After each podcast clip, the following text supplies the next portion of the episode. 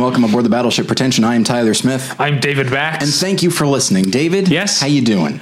We're almost there. We have the soundproof padding. Yes, it's there on my desk. This is the uh, saga of the last few months on the podcast is actually Yeah. getting this room to be more of a podcast studio. Yeah. Uh, Just when we settled into my room at the old house, I then up and moved to yeah, three echoey- years later. Yeah, yeah. um, yeah, but we have the soundproof padding. We don't have the adhesive strips that we need to hang them yet, nor do we have the rug to absorb. So my voice is still going to be echoey this episode. Just bear with us. we could unpack them and move them to the middle of the table, and maybe that would help. I don't think that would help. Oh, okay. All Um, right. You, yeah. you were the sound guy in, in high school, not me. Yeah, that's true. I was the Um, mirror. I was the mirror actor. The, the mirror because I had to have the sound soundproof padding sent to me at work, and the Yeah. mailroom guy brought it up to my my desk, and he said, "You got a pillow?" oh, I like his enthusiasm. That uh, yeah, he's a he's a he's a new guy in the mailroom, and I like when he brings me mail. I'll send you some stuff, um, just so that you can interact with him more. All right, we got we got stuff to get to. Yeah, let's do that. All right. So first off, this episode is brought to you by Mubi, a curated online cinema that brings its members a hand-picked selection of the best independent, international, and classic films. Every day, Mubi's curators introduce a new title, and you have 30 days to watch it. That means there's always 30 wonderful films to enjoy, all for only $8.99 a month. Plus, when you use their mobile apps, you can download films to watch offline. Okay, so Currently, Mubi is presenting a Harmony Korine double feature. Korine has been a cult hero of American cinema for two decades now, and his film Mr. Lonely shows his gift for oddball beauty and unique understanding of celebrity and outcasts. Also available. Available is his horrendously titled Trash Humpers, uh, about a group of elderly sociopaths in Nashville, Tennessee. I've not seen Trash Humpers. Did you? No, but I like Harmony Korine. I don't know if you've been uh, doing any of the. Um, because it's March Madness right now, which means everyone has to make their own bracket for everything. Sure. there's been a lot of film-related bra- brackets. I've seen them and they bother me. um, that, well, here's what bothers me, uh, and I'm the eight umpteenth person to say it, but you have there's a reason that like uh, when the NCAA tournament when the bracket is made, there's seeding. You know, you put the number one against the number sixteen, so you don't Right. have two great teams eliminated, like eliminating one another. Do you know what I mean? Eliminating one in the first round. Yes. And apparently, so these people who make these things. So this was unconscionable to me. okay. I loved that someone made one of uh, A24 releases. I did see that, yes. Spring Breakers versus a Ghost Story in the first round. It was pretty rough. Yeah, Sophie's Choice over here. Yeah. Yeah, I went with a Ghost Story, but I don't feel great about it. I could have just as easily gone with Spring Breakers. I love Spring Breakers. Is So what should the they- point is? Uh, well, the point I'm saying here. If they'd done a ghost story and enemy, you'd be a lot happier about it. Yeah, I think they did Bling Ring and Bling Ring an enemy, which is I picked Bling Ring, but like that's more as closer to a coin toss. Yeah, it should be. I guess so. I like Bling Ring. Um, so do I, but as uh, uh, yeah, you're I think a bigger Sofia Coppola fan than I am. But even I- as a Sofia Coppola fan, I don't consider it one of her best movies. Uh, as we'll, a, talk, we'll talk about that. as an time. Watson fan, uh, she's great. She sure is. Yeah. BP nominee, by the way. uh, okay. Now, all right, uh, so uh, listeners, those films, uh, once again, Mr. Lonely and Trash Humpers. Damn it, Harmony Korine. I don't like saying that. All right, moving on. But they are available right now on Mubi, and there is a special offer for listeners of Battleship Pretension. Uh, you can try Mubi free for a month. Just go to Mubi.com, that's M-U-B-I.com slash Battleship to redeem now, or you can go to BattleshipPretension.com and click on the ad. Um, thank you for bearing with the word trash humpers and saying it. Um, It is I don't have any problem with it, but in return, I'll tell you what. Okay. When Captain Underpants is on Mubi, I'll read the copy because I hate saying that word. I know you do, yes. And uh, But you know what? I think you're going to be okay. All right. Um, now I want to tell you about uh, tweakedaudio.com, which is where you go for professional quality earbuds in a variety of stylish styles and colorful colors. They look great and they sound great. Tyler and I both use them each and every day of our lives. Today, new music from one of my favorite uh, uh, uh, uh, synth pop bands uh, of, of the modern uh, era, Churches. That's Churches with a V instead of a U, but it's pronounced Churches. Uh, they're not a black metal band, which is what I thought the first time that I saw that name. Stands to reason. Anyway, um, so yeah, that's what I was using. A Ru- rock out to the new church's jam. Uh, Now, where were you when you were uh, doing this? I was at work. Oh, you were rocking out at work. That's what I do all day, every day. Wow. All right. Where do you think I am? I don't know. I li- like. I'm not in a position to like listen to like uh, my tweaked audio earbuds, except when I'm like at the grocery store or Sure, something like that. right, So yeah. I rock out at the grocery store. I rock out at the grocery store too. Okay. I rock out uh, Pretty much where- wherever you yeah, go. each and every place that I go. yeah. Okay. Um, but yeah, I rock out all day long at work. okay. Um, anyway, I'll I'll I'll uh I'll, I'll ask the the mail guy like, hey, does David rock out when you walk up and give him his mail? so anyway, okay. and I, I'm not done yet. Oh, I'm sorry. Yes, yes. Sorry. All these, so these these earbuds are available at a low low price at tweakedaudio.com. But if you use the offer code pretension at checkout, you get one third off that low low price and no shipping charges. So go to tweakedaudio.com and use the offer code pretension. Hi there, it's Julia Louis Dreyfus. You may know me from my podcast called Wiser Than Me, where I talk to older women and get their wisdom from the front lines of life. I was amazed by how many people told me our show made them look forward to getting older, which is why I'm here to talk about season two of the show. Sally Field, Billie Jean King, Beverly Johnson, Ina Garten, Bonnie Raitt, just to name a few. All hail old women. Wiser Than Me season two is out now from Lemonada Media. Okay. Ty- Tyler, Tyler, you had something you wanted to say. Hmm? Oh, I don't recall. Oh, I was saying uh, something something along the lines of we have a guest. Let me see if I can recall exactly what I was going to say. Let's get to our guest. Okay, uh, so yeah, this is very exciting. Um, listeners know that I've uh, I've been a fan of uh, Cracked for a while, and our our guest today he is the current czar of podcasting. That's what I like to say. Uh, Alex Schmidt. Alex, how you doing? I'm okay. Thank you. Thank you for having me on the show. Yeah. Thank you for uh, following the site. Yeah. Oh, you're welcome. so, Alex, uh, tell us about yourself. Where? Well, David, I'll let you ask. Oh yeah, yeah. Where are you from? I am from I'm from Glen Ellyn, Illinois. It's west of Chicago, about 45 minute drive, or by uh, Metra train. Shout out to Metra. Uh, Yeah, sure. Yeah. So and I uh, grew up there my uh, my whole childhood.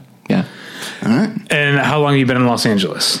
I've been in LA. Uh, it, it's interrupted, but I've been here about five years. Okay. Um, and then there was a chunk of time in New York in between, mostly in Brooklyn. Yeah. Wow. Yeah. All right, so you've hit all the major population centers. Yeah. Yeah. You gotta you gotta go live in Houston for a while. That's next. I'm very urban. Uh, yeah, Yeah. I'm I'm all about the big cities. Yeah, yeah. Is is Houston number four? Well, for now, it is it is expected that after the next census, um, Yeah, isn't it like Houston, Atlanta, Houston- Dallas, something like that? Yeah, Houston it's will like- overtake Chicago as the third most populous city in No. the United States. That's No. that is uh, projected. We'll see. Fucking Not- Rahm Emanuel. I We're not going to get uh, well. Well, maybe you said uh, with the citizenship question on the census, uh, it'll it'll discourage responses enough that maybe Houston will stay. Fair enough. Yeah, Stay low. I don't know what when you were saying that. I suddenly like started rooting for Chicago's population. Like it's a sports team. It's Yeah. it's opening day today, and baseball's on my mind, and I'm like I'm very uh, focused on everything as sports now. Yeah, yeah. Uh, uh, White Sox fan, by the way. okay, that's good. Yeah, because I'm a Cards fan, even though they, they lost today uh, in their, their first game Oh. against the Mets. They should have hit a billion home runs like the White Sox. That's a better strategy. oh, thank is- God you're a White Sox fan. I did not.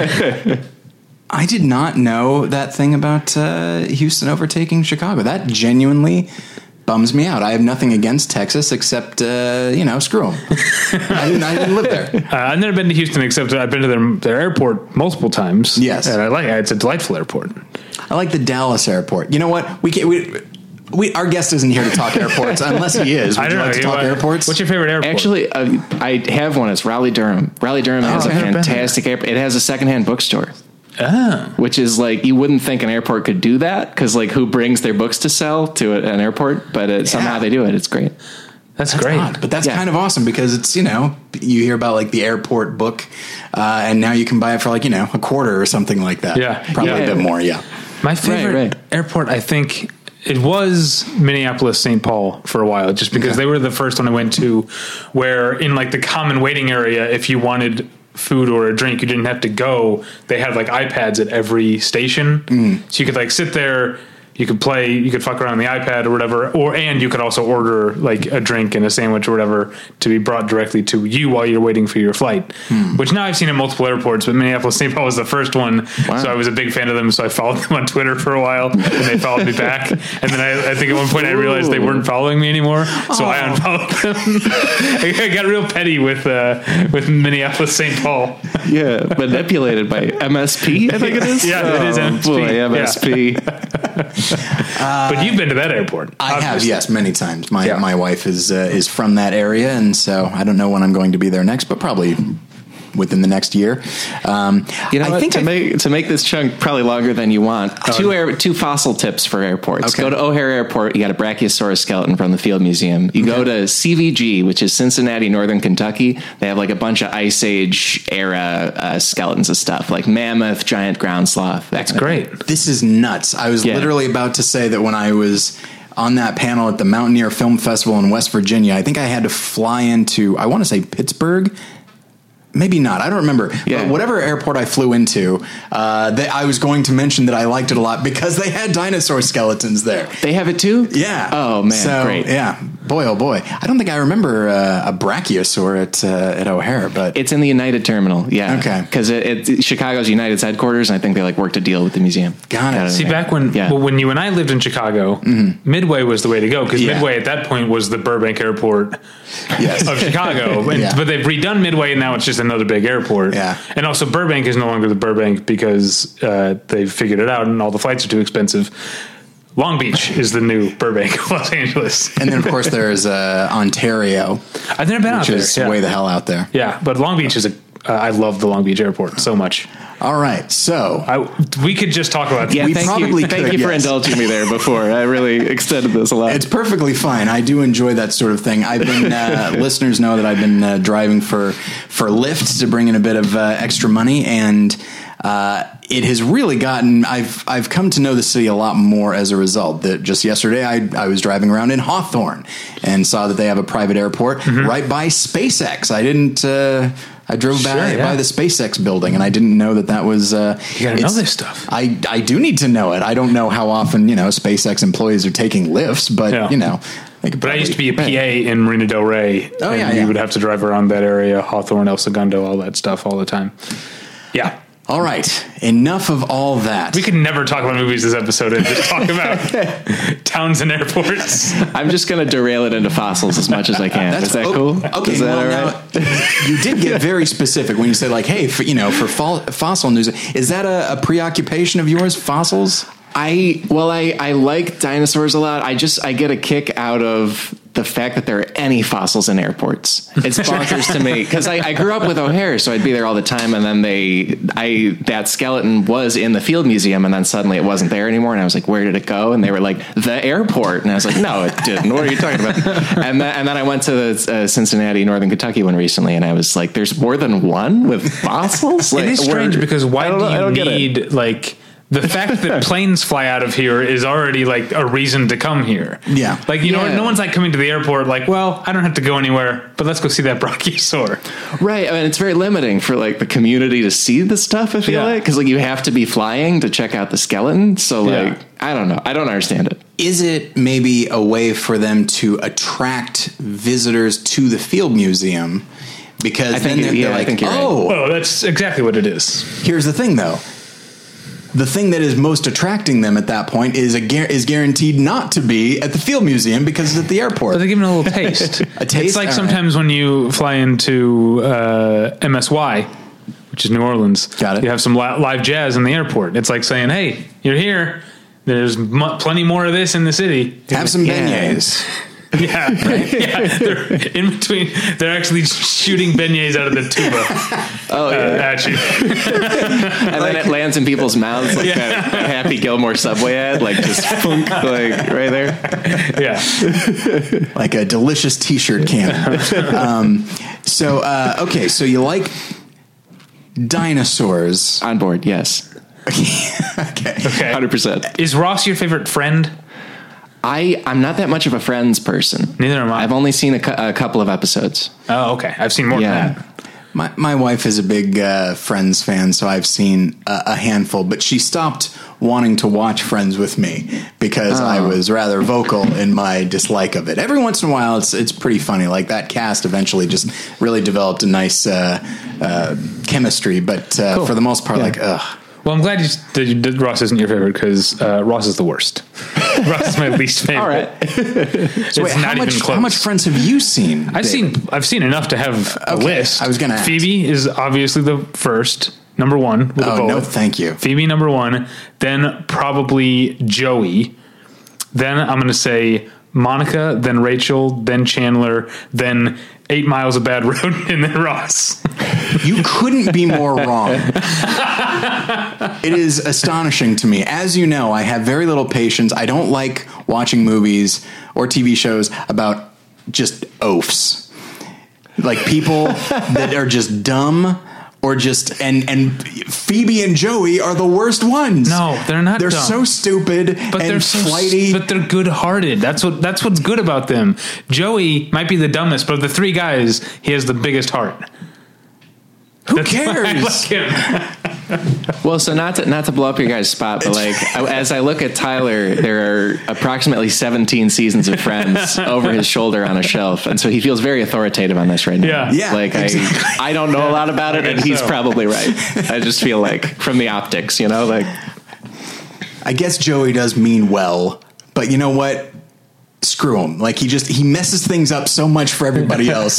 anyway, okay. So so we're on TV. We'll get to movies eventually, I assume. Whatever. Who cares? We've been doing this 11 years. Who gives a shit? Um, so uh, Yeah, people know what we think about movies. Yeah. At this point, you, Pro. you ran out of movies. What yeah, we've talked about them all. Oh, all right. So now it's just airports and towns, Yeah. street names, like that, uh, like that uh, Italian mob boss on The Sopranos, Wilshire Boulevard. Did you hear that? I don't remember that at all. Tony, when they remember when they go to Rome, right? Yes. They meet with, and they're supposed to meet with the Italian mob boss, but it turns out that his like daughter is really running things. Yes. because he's a senile old man who just wants to talk about famous American. He's like Broadway, Wilshire Boulevard. That's all he wants to do is talk about streets. I got to see The Sopranos again. You It's really been- do. I've seen it twice. It's been years since I've seen it, but but yeah, now that we've run out of movies, thank God Ready Ready Player One just came out because now that gives me you know a, a, a one movie to see and then talk about. Oh. Yeah, we can And top then- up. Yeah, right. Yeah, yeah. But Yeah. uh, but yeah, so TV. What kind of TV does Alex Schmidt enjoy? Let's see. Um, lately, I've been watching a lot of Ken Burns stuff. Okay. it's really I'm really jamming out to it. I was it's not it's never a phrase anyone should say. I take it back immediately. Uh, I told you guys off mic before we were taping that I had the flu recently, Mm-hmm. and I like Ken Burns in general, but like the flu really brings out my love of Ken Burns and James Bond movies. Uh, I just I watch the Civil War or baseball extensively, and then Yeah. I watch Roger Moore kick some butt. Like that that is how I cope with being in bed for a week. You like the uh, Roger Moore James Bond? So I my favorite well Connery is the defining one, and then my favorites are him and Brosnan. And so then when I had the flu this time, I was like, why don't I reevaluate Roger Moore some? And I, I think he's great now. Like I, I think I like finally get him as an older person. I don't know if that makes sense, but like like I was watching For Your Eyes Only, and he like did something like there's a random part in For Your Eyes Only where this like very young figure skater like like propositions him and tries to hook up with him, and he like backs off. Like why would any person do that? And I was like, oh, he's like a mature Bond. Like he's a, he's a Bond who's like an adult in the real world. Yeah. Oh my god! Now it all makes sense why he's good. Great. Is it because that those ones were made in the 70s and and you know there's like women's lib and all that kind of thing and it's like eh, Yeah. James Bond is kind of speaking of dinosaurs am I right? Sure, sure. Um, see, Tyler wanted to ask you about your favorite Bonds. I wanted to ask you about your favorite uh, Ken Burns documentaries because uh, I've never seen the baseball one. I love Civil War. Yeah. but the one I always recommend to people if they haven't seen it is the nat- the, the national parks. It's I so good. I have not seen that one. It's it's one of the it's like ten or twelve hours long. It's one of the really long ones. Oh boy. It's so I've got good. that lined up, and I just started his Roosevelt's one. Oh yeah, that's on a good one too. which has been great so far. The one I would say that was a bit of a letdown to me specifically because the subject matter was so fascinating to me, but it just seemed uh, shallow. Was the prohibition one? Uh, maybe because I haven't seen that either. There's it's, a lot. It's a aren't there? mere four hours. Like Man. super Ken Burns. It's like oh, he barely skimmed the surface of prohibition. uh, but uh, that one did kind of let me down a little bit. Yeah. Okay. it does feel like there's a lot of material to mine there. And so for a guy who can get 12 hours out of a single sport, you'd think that like the thing that w- the, the, the era that launched, you know, Al Capone and everything that we associate with gangsterism uh, would get more than four hours out of it. You know what? I haven't seen it, but I'm disappointed. He it was probably just like a between projects thing for him.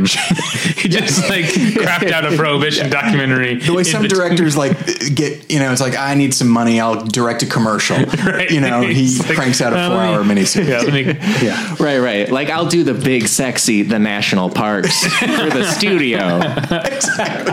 But Yeah. yeah. um, well, and uh, what else beyond him? I I like animation quite a bit. Um, I like sketch quite a bit. Whenever whenever there's a great show of that, um, I don't. I feel dumb just saying I like comedies and dramas too. That feels way Yeah. too broad. But Yeah. um, What was uh, is uh, is there a good sketch comedy show on now?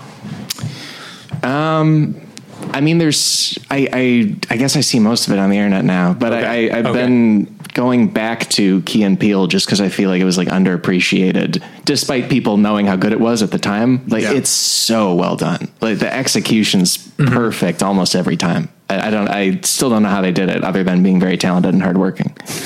Yeah, but they clearly had like people, great collaborators beyond them because the so much of the filmmaking is so good on Key and Peele. You know what I mean? Yes. It's not just Yeah. Um, it's not just you know even.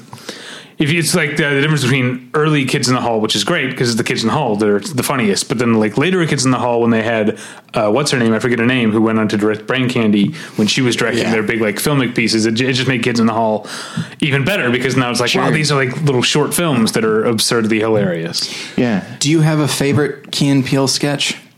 I think so. Yeah, there's one. Um, I think it's just called like retired military specialist is the official name, but it, it's a it's that great action movie trope that's very like specific to Rambo and Yes. I mean MacGruber's parodying it, but like all these few very specific movies where there's like this action hero who's now living in a, in a cabin by himself because he's done with that life. He's not going to hurt people, and then the colonel comes back for like one last mission, but it turns out the colonel is there to just ask him for like tips on people because Yeah. no, you're way too old to be doing that. Like, I'm just here for tips. You can continue to live in the cabin. And so then he takes it personally and starts like trying to challenge the colonel to stuff. And he ends up just like, he's like, no, just shoot me. And then he shoots him and he's just like, ah, you shot. Like, he's, it's great. It's really he says he's good gonna like on it. deflect the bullet or something like that, and just get shot in the in the chest, Yeah. or something. And I'm realizing it's a very physical sketch, so as I try to describe Right. it, it's pretty hard. But yeah, he's like he's like just shoot me, and then he does this like body tilting move of like I just stopped it, and then immediately freezes in pain because he's been shot with a bullet.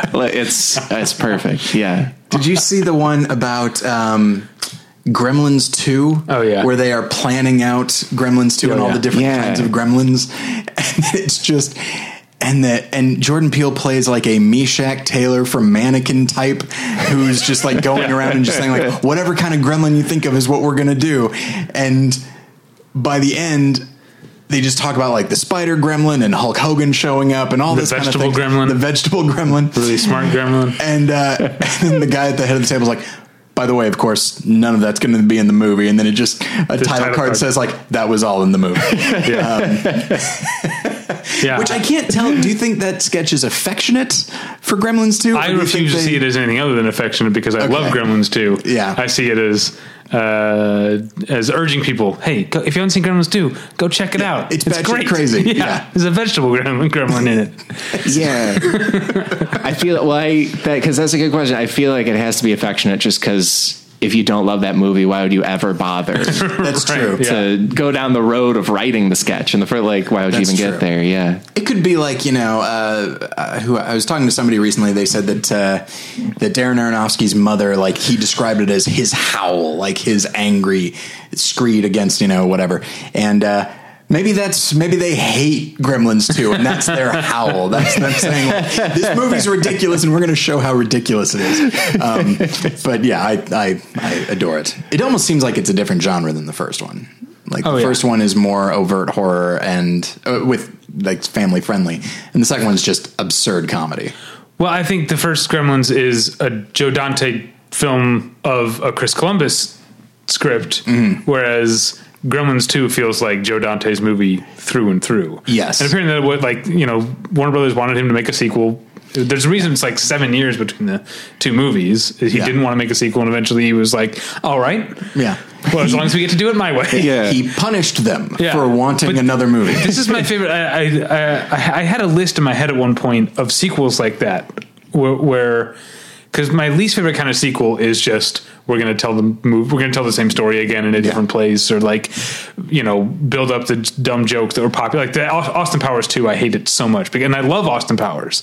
I love the first Austin Powers so much. The second one I hate because it's just cranking up all the stupid shit that the dumbest people, like dumb people, made Austin Powers a home video hit, and Yeah. so then they made a sequel that was just all the dumb shit, and that bothers me because so much of the first Austin Powers is really smart and really weird. Anyway. so my favorite kind of sequel is the one where it's like, all right, well, this one was successful. Let's see what we can get away with. Which is why, yeah, Gremlins two, and the other one I always talk about is Bill and Ted's Bogus Journey, where it's like, all right, let's. The first one's about time travel. Okay, in this one, we're gonna kill them ten minutes into the movie, and then it's their journey through the afterlife, and they're gonna, you know, th- there's gonna be references to Ingmar Bergman and uh, psychotic Easter Bunny and all this, all this crazy stuff. I uh, I love that movie. I still think Batman Returns, where Oh, Tim yeah. Burton, it's like, oh, I, such, the first Batman is so successful, and they're like, you can just do whatever you want. It's like, really? What's your take on German silent film? Yeah. because I'm going to have a character named after the guy who played Count Orlok in uh, Nosferatu. What do you think of that? Also, I've got some. I'm not going to show Batman at all for the first half hour of the movie, and I've got some psychosexual shit I kind of need to work out. That's kind of what Tim Burton was doing with Batman Returns. Now, when you picture the penguin, do you picture black bile coming out of his mouth at all times? Because Yeah. that's what I'm imagining Yeah.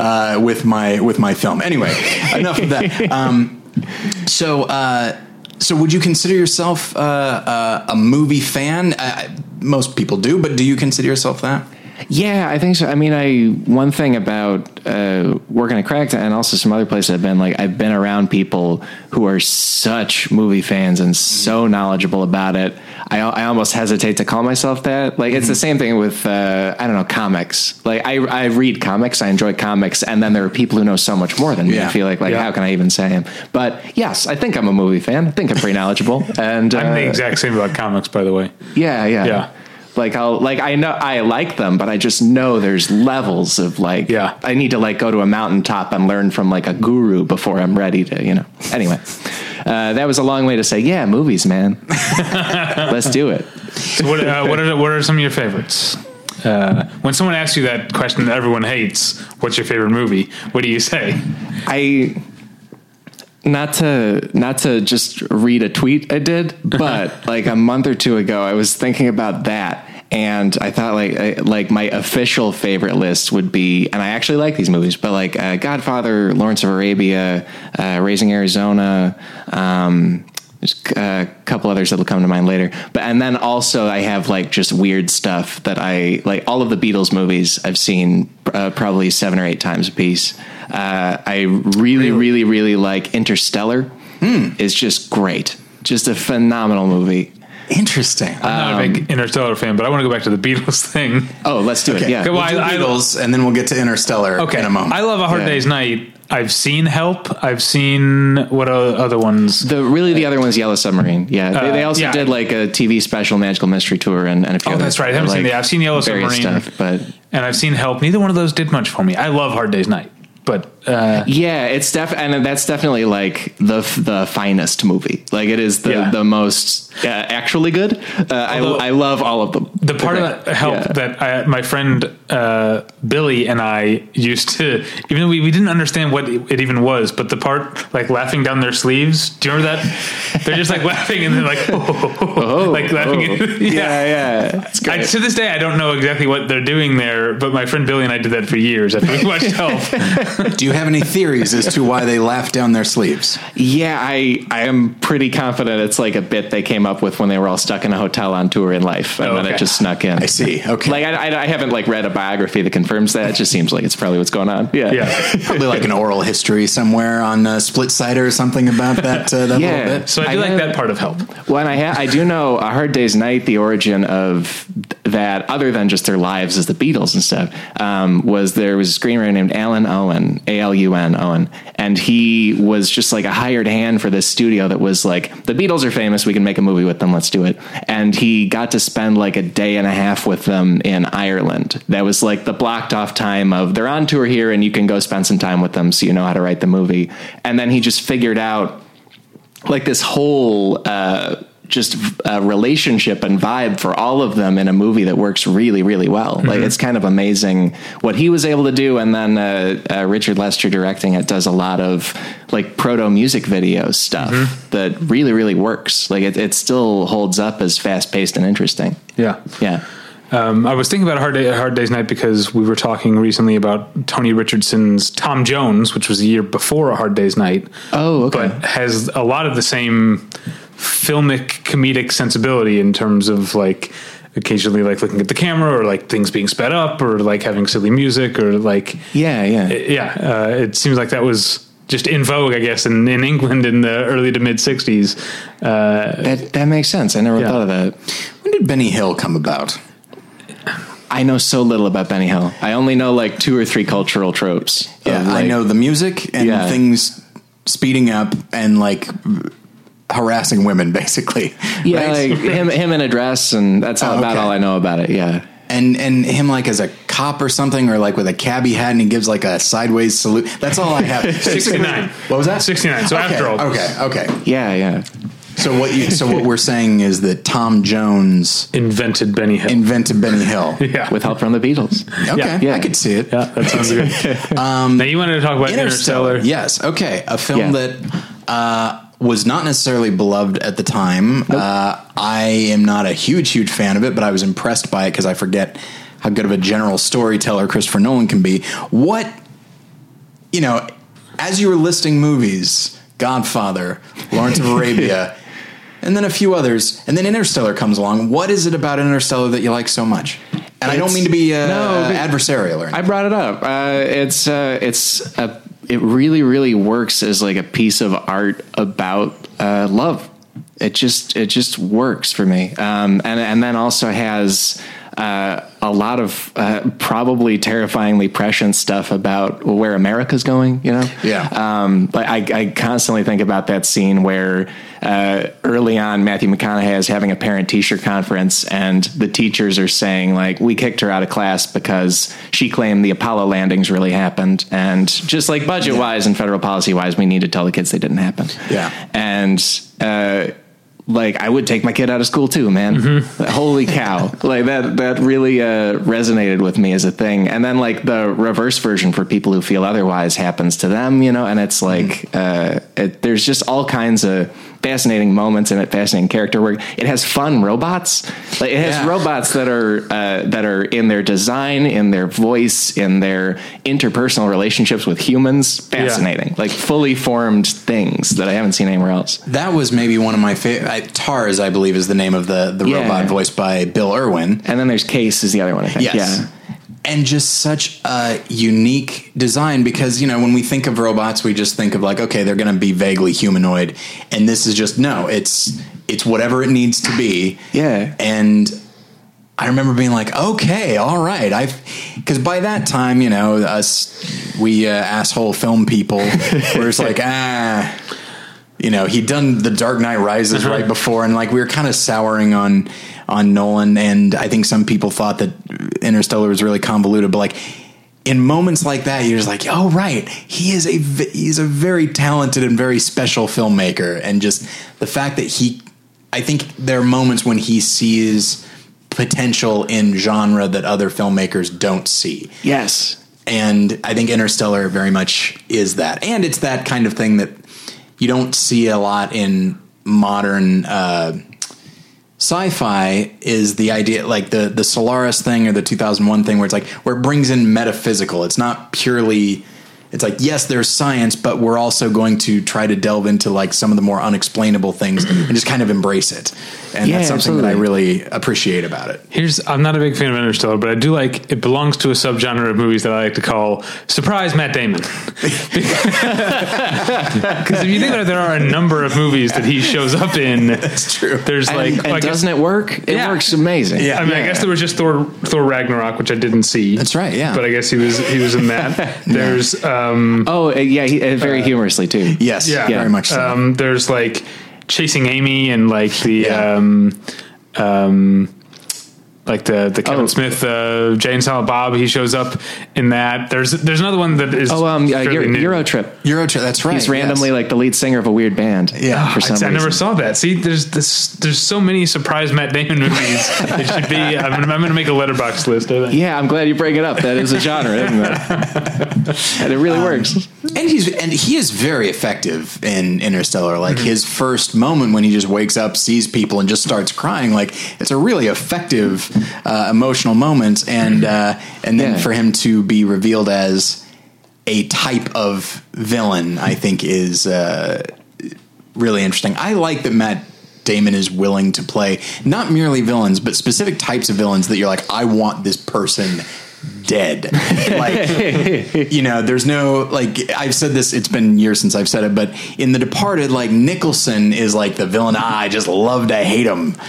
Whereas like the Weasley Matt Damon is just like I just don't like that guy, and like his willingness to be those characters is something that I think for a leading man, uh, very admirable. I like. Yeah. It, this is going to sound weird because for some reason I was just thinking about Edge of Tomorrow. Hmm. And about how Tom Cruise is so willing to come across as a coward. Yeah, Do you know what I mean? Sure, and I was sure, thinking, sure, so I was thinking about this idea of like, yeah, like leading, like movie stars who aren't who, who aren't too vain to play those kind of roles. Yeah. Uh, with Matt Damon, I think more of True Grit. Sure. and how that's great. how I like yeah, Yeah. how, how silly he is in that. But yeah, that there's there's some I think I think that like a lot of the reason that I have over in recent years soured on Robert Downey Jr. is because I feel like he's very much not that. I think he is way too self conscious.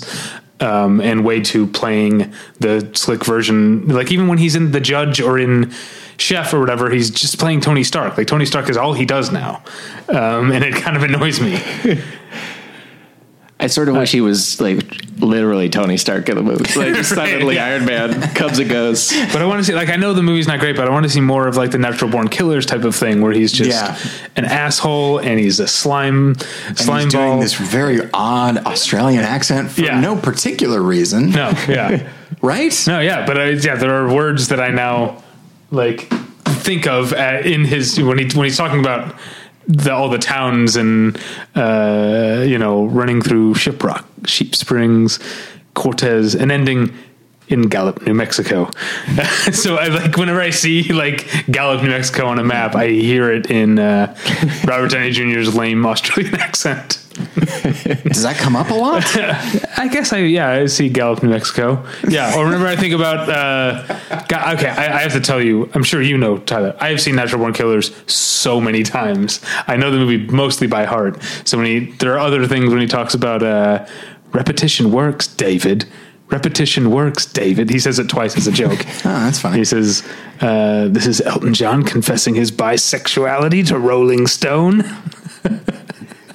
I, know every word of the movie. Okay, so all right, I've seen it maybe once or twice, and even I've by, seen it dozens of times. Yeah, but haven't you outgrown it? No, yeah, I haven't seen it since I was in high school, probably. Yeah, which but is is the perfect age. it is burned into my memory. Oh, Every boy. line of that movie is burned into my memory. I've seen it so many times. God help you. All I did was watch that movie from like eighth to eleventh grade.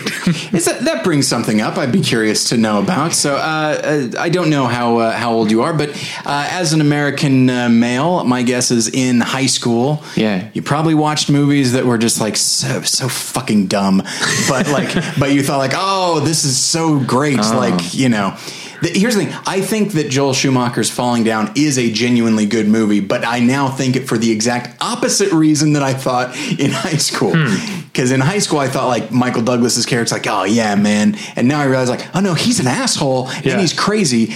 That's why Duval is there to be the good guy. Right. Um, so, like, did you have any? I, I, real- I realize I've contextualized Sure, it to sure. make you sound bad, but uh, do you have any instances of that? Yeah, I'm trying to think. Well, because the first thing I, it's not a good story for this because I remember freshman year of college, just Boondock Saints being passed around among people, the one. and I was the one guy on the floor who was like, "Why did people like this? I don't get it." Uh, so that doesn't fit. Um, I'm trying to think. Okay, so th- I had a friend who showed me The Matrix. Um, after it was in theaters, I missed it in theaters, and I was like, "Oh, this is pretty deep." And I still think the first Matrix is like a solid movie. Uh, and then he also showed me one called The Thirteenth Floor. I never Oh, saw yeah. that with Gretchen Mol. And Gretchen Craig Mol. Bierko. Huh. Yeah, and, uh, Vincent D'Onofrio's in it, and it's uh, it has elements of that Matrix thing where like reality is sort of bendy, and there's a technological element, and if I remember right, everything's green all the time, and that like that look, you know. And I thought it was the one of the deepest films I've ever seen at the time, and I'm sure it doesn't hold up. I'm sure it's probably I haven't seen it since, but I'm sure it's probably like fine. It's probably like okay. Even Matrix probably is is simplified a lot. Like I've watched it. Yeah. I love it. I think Matrix is great.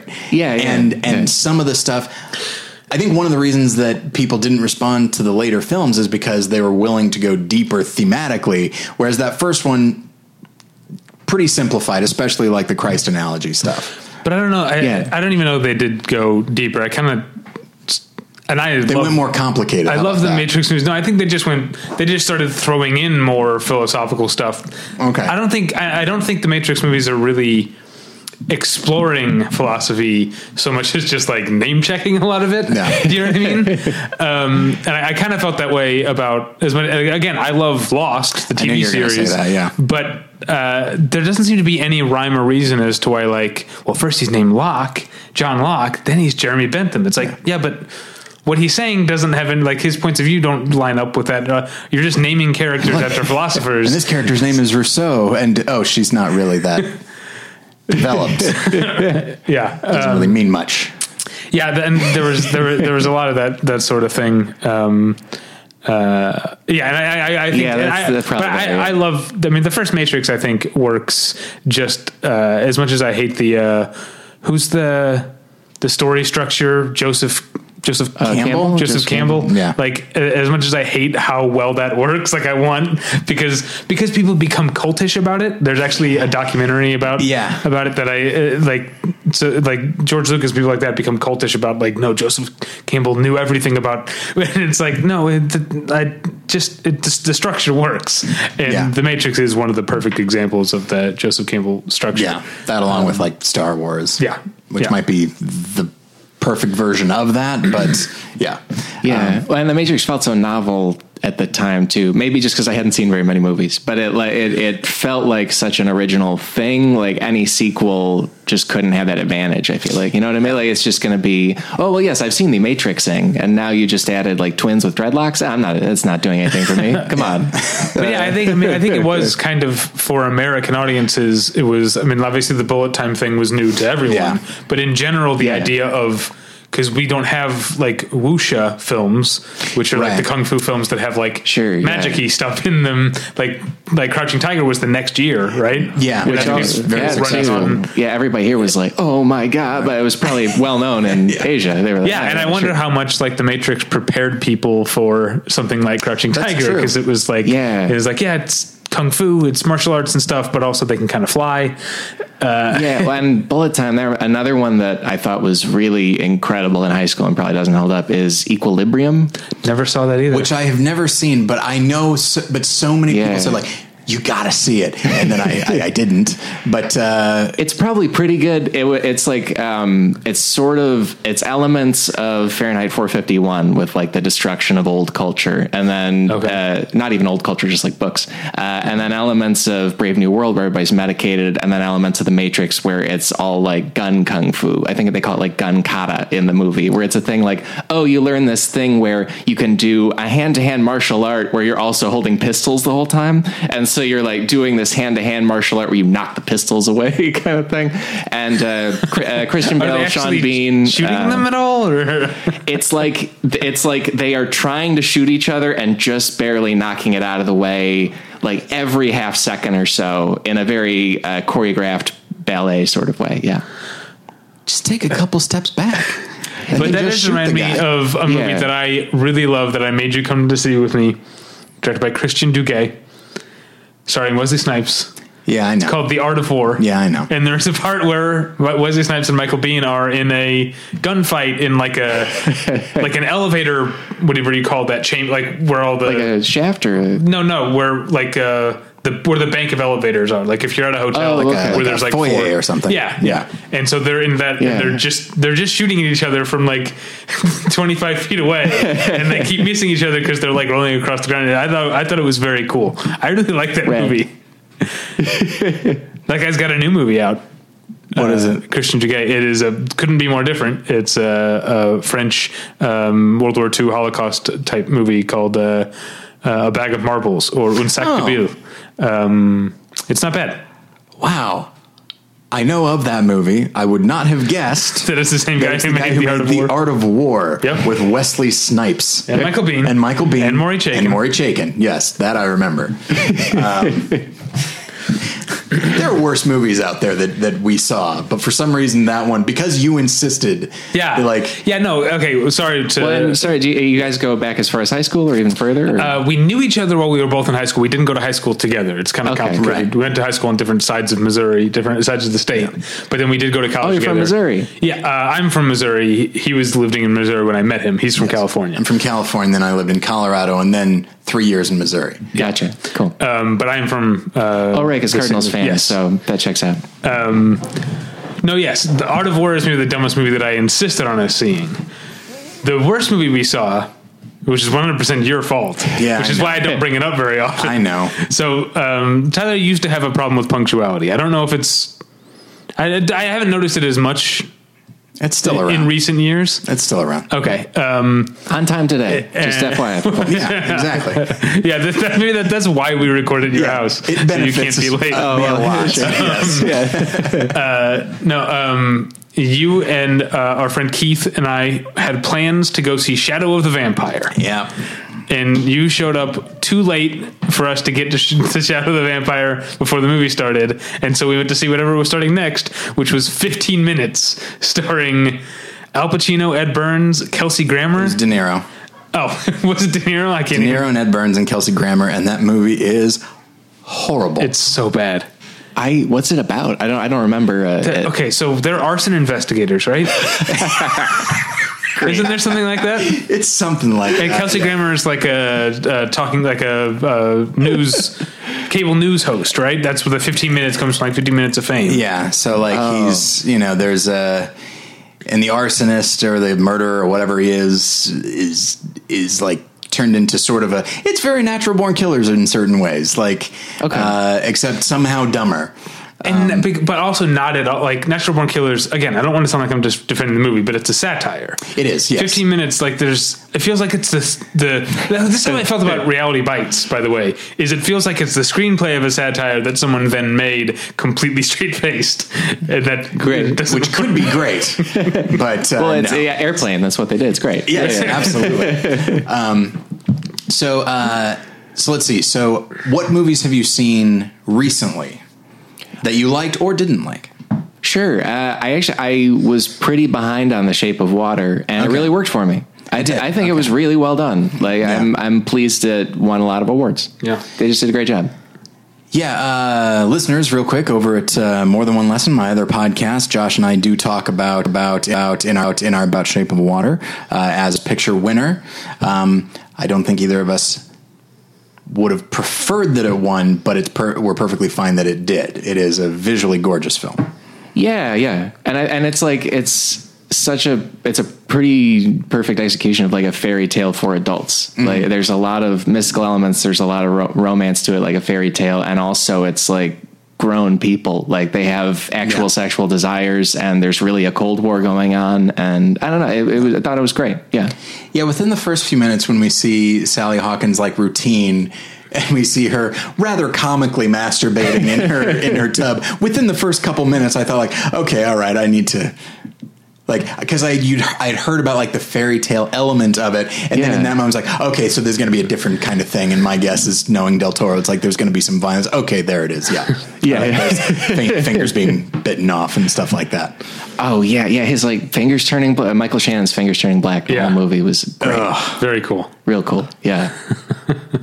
um, what else? Have I, seen? I saw uh, A Wrinkle in Time, which uh, it didn't particularly work for me. I also realized like I read that book uh, uh, as a kid, and I don't remember the book very well. Hmm. So like I don't I don't know if I needed to remember the book well to fully appreciate it. But- And I never read the book, Yeah, and, I, and I liked the movie. for Same the here. part. oh, awesome! Yeah. Um, but yeah, most of the people that I know that did not care for it wound up like having a they had a great memory of the book and they said ah it's not like that um, Oh, okay, but yeah, yeah. so it's and that was the uh, so my other my other podcast is uh, christian based and we've been on we i haven't been doing it for months and then wrinkle in time uh, inspired me to to to talk about it because i thought it was really interesting and also a lot of my uh, fellow Christian commentators uh, felt the need to bash the movie because it, it removed some of the more overt Christian elements of the book.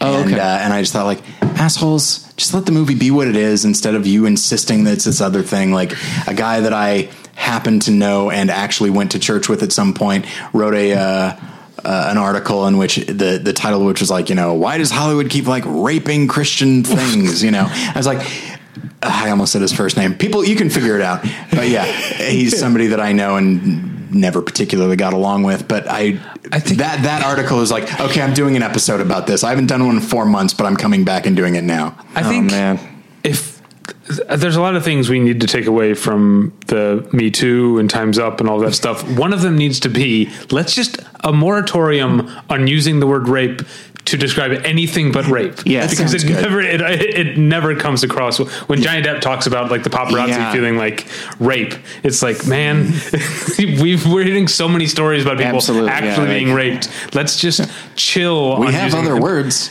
Yeah. Exploit. Sure. That's Yeah. good. No, it- like hundred percent, and I, I, because I think we'll get there. Like we'll get rid of it. But I think it's like, that now is like, uh, like calling things gay was in the nineties. Yeah. you know, like Yeah. people would just casually call things gay as just like an insult to it, and then realize like, oh right, that's a thing people are, and maybe I should be thoughtful. Right, And yeah. I think Yeah. we're getting there with this next thing too. Yeah. Yeah, good. It was. Uh, it's interesting. So I. Uh, I was TAing uh, at school and uh, talking with the the kids about like various movements in film, and I talked about like you know the over the last twenty years, like the emergence of like queer cinema. But I'm old enough to remember that like queer is like no, that's a thing you don't say, and so for me to then, Oh, sure. but that's the official term It's now. yeah, it's sort of been claimed. I get the sense. Yeah. It's, yeah, yeah. But for me to say it like in front of a room full of kids, I immediately said like, sorry, that's that's what it's called now. And it's like, well, they're probably fine with it. Right, yeah. But Right. being my age, it's like, no, no, no, no, no, you don't say that. That's a neat, that's a mean thing to say. Um, like, like, Yeah. yeah. yeah, this cinema's totally queer, you know? I guess if you say it like that, it's not Right, gonna you sound just great. sprout Red Sox gear all of a sudden somehow. Like, Start whipping batteries at people. No, See, now you're getting your sports fandoms mixed up. Don't they whip that's, batteries? That's, That's that's, Philly is the- Philadelphia. the- Oh right, yeah, yeah. sorry. I The should have assumed yeah. the worst thing ever. champs. should- yeah, Do you and you, you so you teach? Do you do that? I uh, Are you TA? I'm, I'm, you- I'm working towards teaching. I'm. Uh, Not to blow up your spot if it's not something you talk about, but oh no, no, it's fine. Yeah. It's fine. Uh, yeah, I just. I don't have my master's yet. I just finished the my last paper two hours ago, so that I will get my master's, so that I can then teach. But yes, I've been TAing for the last oh, year. Oh, man. so lots of fun. I feel honored that you like knocked it out in time for this. You know? Like, Yeah, I was like, I was like, I can't. Nah, man, that's the thing. I can't talk with the head of all podcasting, uh, you know, with with a mere bachelor's degree. Maybe David can do it, but not me. I feel, you know, insufficient. but um, so okay, I'm trying to think of what other. Uh, Oh well, uh, actually, one one other movie I saw recently, which I was also behind on, Blade Runner 2049. Okay. Yeah. incredible. Loved Yeah. it. What a what a piece of of work. Just like visually stunning, and like they managed to build. They somehow managed to build on that story, which is very confusing in the Yeah. first movie. And they like, not that not that that's like a problem. It's just like it's a really naughty, interesting, kind of almost self-contained story in the first movie, and then they built on it. It's incredible. Yeah. Yeah, I uh, I had written uh, uh, listeners or I guess readers know that like I had written an article about being like inherently reluctant about the new Blade Runner. Just like so many movies will be a sequel or a reboot or whatever you want to call it, and just they just seem like a way of exploiting, see, exploiting my nostalgia. Um, and I thought that's what it was going to be. But then, yeah, it's they Yeah. took a self-contained story, built upon it, expanded it, and even kind of ended in a way that suggested a sequel. That I, if they were to make it, it probably won't because it didn't make a lot of money. But like, Yeah. but if they do, I'm thrilled because I want to see. I want to spend more time in this world now. But Yeah, me too. here's why I've stopped worrying about that thing Okay. with sequels and remakes and stuff.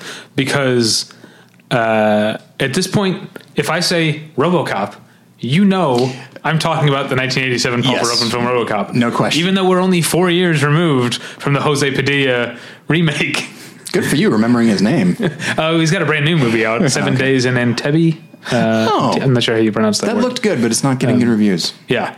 Um, yeah. So uh, that, that just, to me, that just proves like if it, it it's not going to have, it's not going to leave some black mark on my childhood or my nostalgia, my memory. Yeah. If the movie's good, it'll be a Blade Runner 2049. People will embrace it. If it's bad, it'll be a RoboCop 2014, and Yeah. it'll disappear.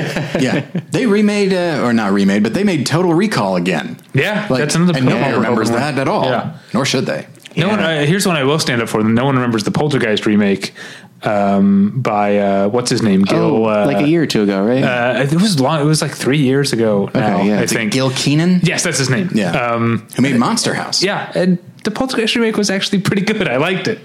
Uh, I mean, Poltergeist is one of my favorite movies of all time. Certainly one of my favorite horror movies of all time. Hmm. It's not going to supplant that, but the remake was not bad. Okay, fair enough. yeah. I haven't seen it. Yeah. So okay, so you like you like Blade Runner, you liked Interstellar. Are you a sci-fi guy? Do you enjoy? I do like sci-fi. the most part? Yeah, yeah, yeah. Okay. Well, and that's in particular one when I was talking about whether I feel uh, uh, established enough in a thing to declare myself a fan of it. You know, my uh, my mom is a huge fan of sci-fi and fantasy writing, especially. Like growing Okay. up, our house would just fill up with books. Like my, we would cool. just need bookcases, you know, consistently. And so I like I really like sci-fi, and there are people who know so much more about it. Uh, but yeah, I'm into sci-fi, uh, and uh, especially his movies and TV. It's great. You ever read any Piers Anthony?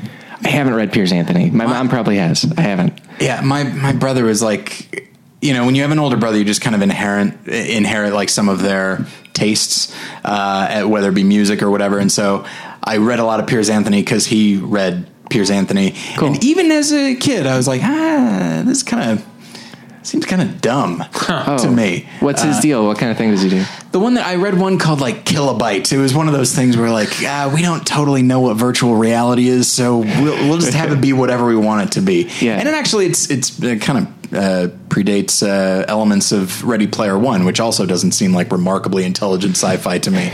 Uh, did you read that book? I have read that book. Yeah. How is it? It really, really moves. Like it, it, it feels like. Okay. I mean that as a compliment. Like it, like it, it is. It pulls you along in the way like a successful like Indiana Jones type movie moves. Like he's clearly. It's good that Spielberg is directing the movie because this guy clearly just grew up mainlining Spielberg movies Yeah. and like knows how to make it move like that. I didn't totally love the book, um, but I. Like I can, there's some craft there, and I can see what he's doing. Yeah. Um, I was reading in this week's Entertainment Weekly about Ready Player One, uh, Yeah. or I guess last week's by the time you're hearing this, um, that Spielberg tried to remove as many references to his own movies, even as a producer, as po- as possible. There's like a DeLorean and there's like one Gremlin that shows up apparently, Yeah. and everything else got removed. And to me, that seems like. Well, if this guy was supposed to be obsessed with 80s pop culture, Yeah. Spielberg had a pretty. So it's weird that there's no Goonies in there or whatever. You Yeah. know what I mean? Or Indiana or Jones? Indiana Jones. Yeah. Or E E.T. Uh, or Yeah. ET. Yeah, Yeah. all that stuff is not in there apparently, just because Spielberg didn't want it to be.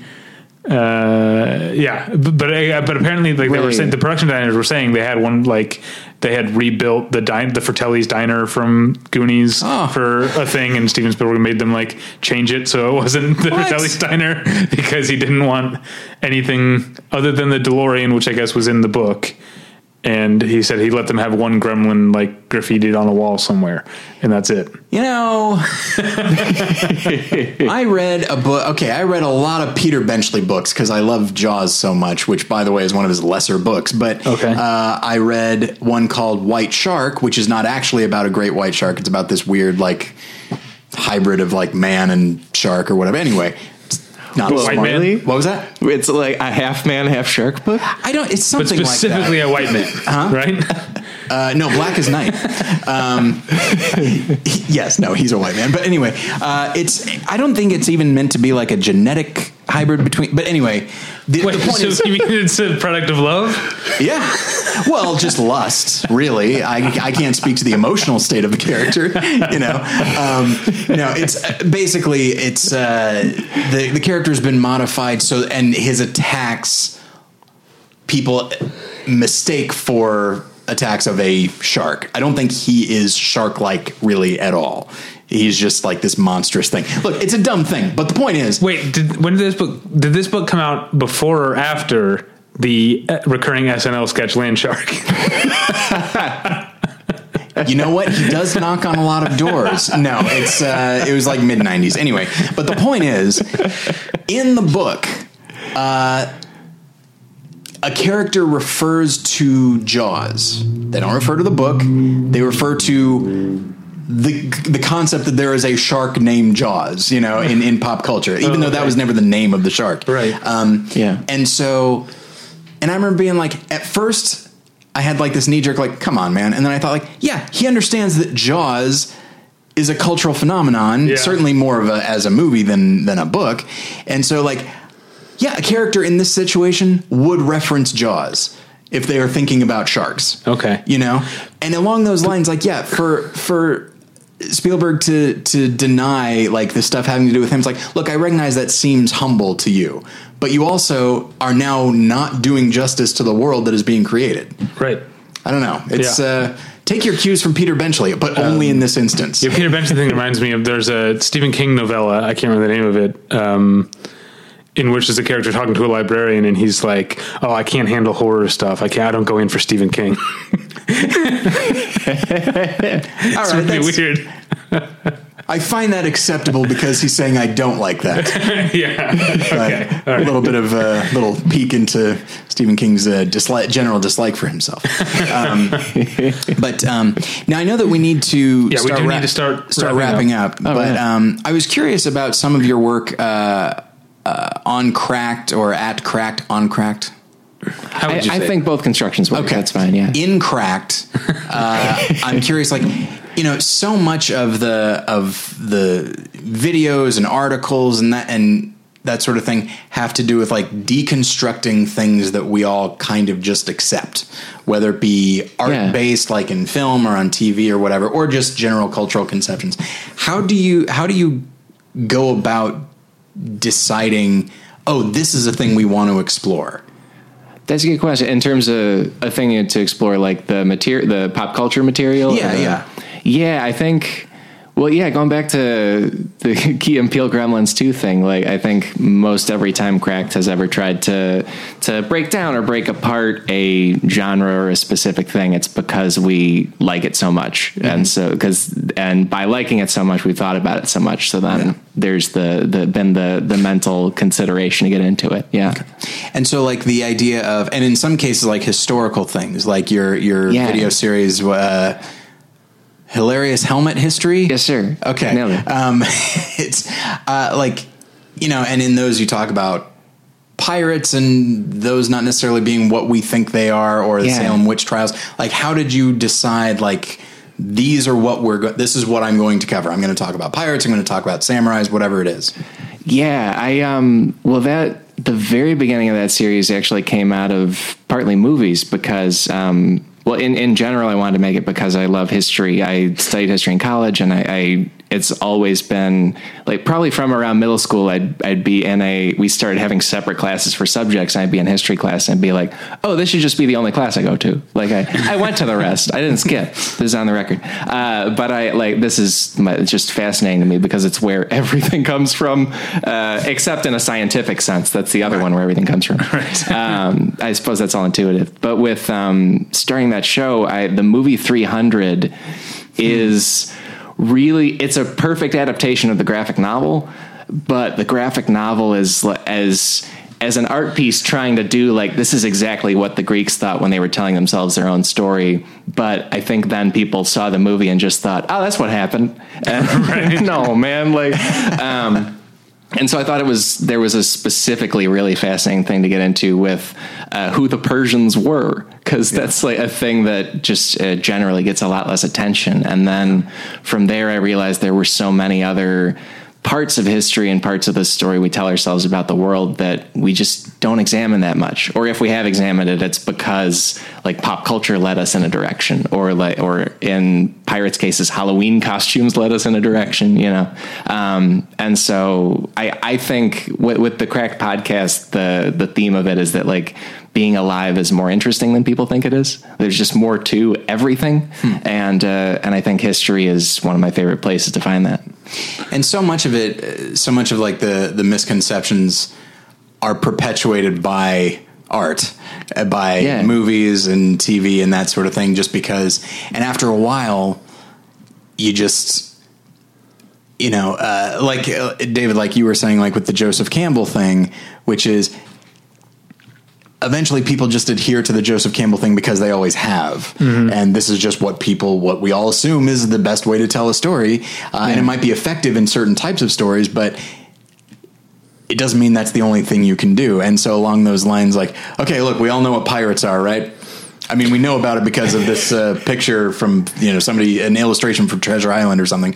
Uh, yeah. But beyond that, uh, but because we all know that, that's just what we're going to do because we don't have the energy to delve into what a pirate actually was. And so I feel like that's it's something that I find really fascinating. I, when Jen and I were in Switzerland, we were we went to a number of castles, and it was really awesome to see these old castles. And one cool. of them had like a, a, side like a side of the castle was like white, had like plaster on it, and I remember being like, "That's I don't know why they did that. That's weird. And just as I was walking up to it in the little headset that I was listening to, I'm sorry, they were not tweaked audio uh, earbuds, so I couldn't hear it quite as well. Oh, okay. Um, yeah, we got to get museums on it. Yeah. yeah. They, they yeah. give you that weird plastic thing. We need something good. uh, but yeah, and so uh, as I walk up, they said, like, you might notice that this wall is covered in a plaster type substance. Uh, in actuality, every castle wall looked like that.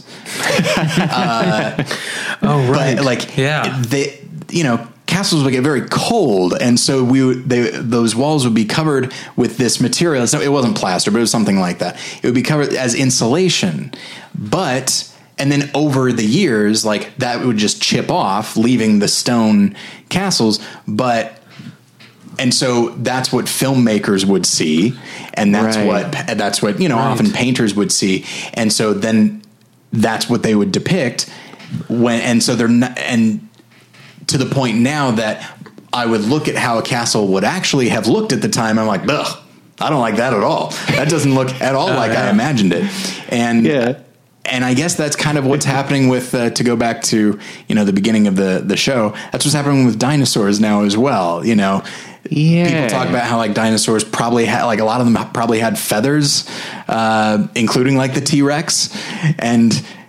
you know yeah, to give to give Jurassic World some credit, yeah. there's that there's like a stray line where BD Wong is t- talking about like what they did to get the park open, and he mentions yeah. like we even genetically engineered the dinosaurs some to make them look like what people think they look like. Yeah, which is oh, like smart bit because yeah, like you say, yeah. it's uh, maybe completely different. Like maybe T Rex was a lame scavenger instead of like like hunting. You know, a feathered scavenger. Yeah it's it's so tyrannical. Um, yeah, admittedly, you know, if you saw like a feathered thing come up to you and be like, oh. That's not very frightening at all. So I understand why they would do that, but at the same time, yeah, I feel like I think it's arguable whether any dinosaur in a movie that is that's meant to be like frightening. I think it's arguable if any dinosaur is ever going to look the way scientists now say dinosaurs looked. Like on screen. Yeah, Yeah. yeah. Yeah. I don't know if we'll get there. Yeah. I don't know. Anyway, so uh, okay, but uh, Well, we yeah, probably. Thank you so much for coming and talking movies and airports and dinosaurs and all Yeah. kinds of No, thank stuff. you. Thank you guys. It's been a blast. yeah, Appreciate this it. is this is totally fun. I love these uh, freewheeling episodes. Yeah, um, you can find us. You know, you can find us battleshippretension.com. You can email us David at battleship. Went a little too fast. David at battleshippretension.com or Tyler at battleshippretension.com. I'm on Twitter at Davy Pretension. Tyler's on Twitter at Tyler Pretension. Uh, you already mentioned what's going on in more than one lesson. Yes, we All right. talk about uh, in what was meant to be a mini-sode. We talked for 55 minutes about uh, the Shape of Water. And Alex, where can people find you on the internet? I'm at Alex Schmitty on Twitter and then alexschmitty.com. Great. And, And- of course, Cracked. Yes. We're And of course, Cracked. in Yes, charge yeah. of all podcasting. Yes, the, the Lord of all podcasting. It's hereditary. Shadowfax, the We'll go of all to. podcasts. Yeah. all right. Uh, well, thanks again for coming. And thank you at home for listening. We'll get you next time. Bye. Bye.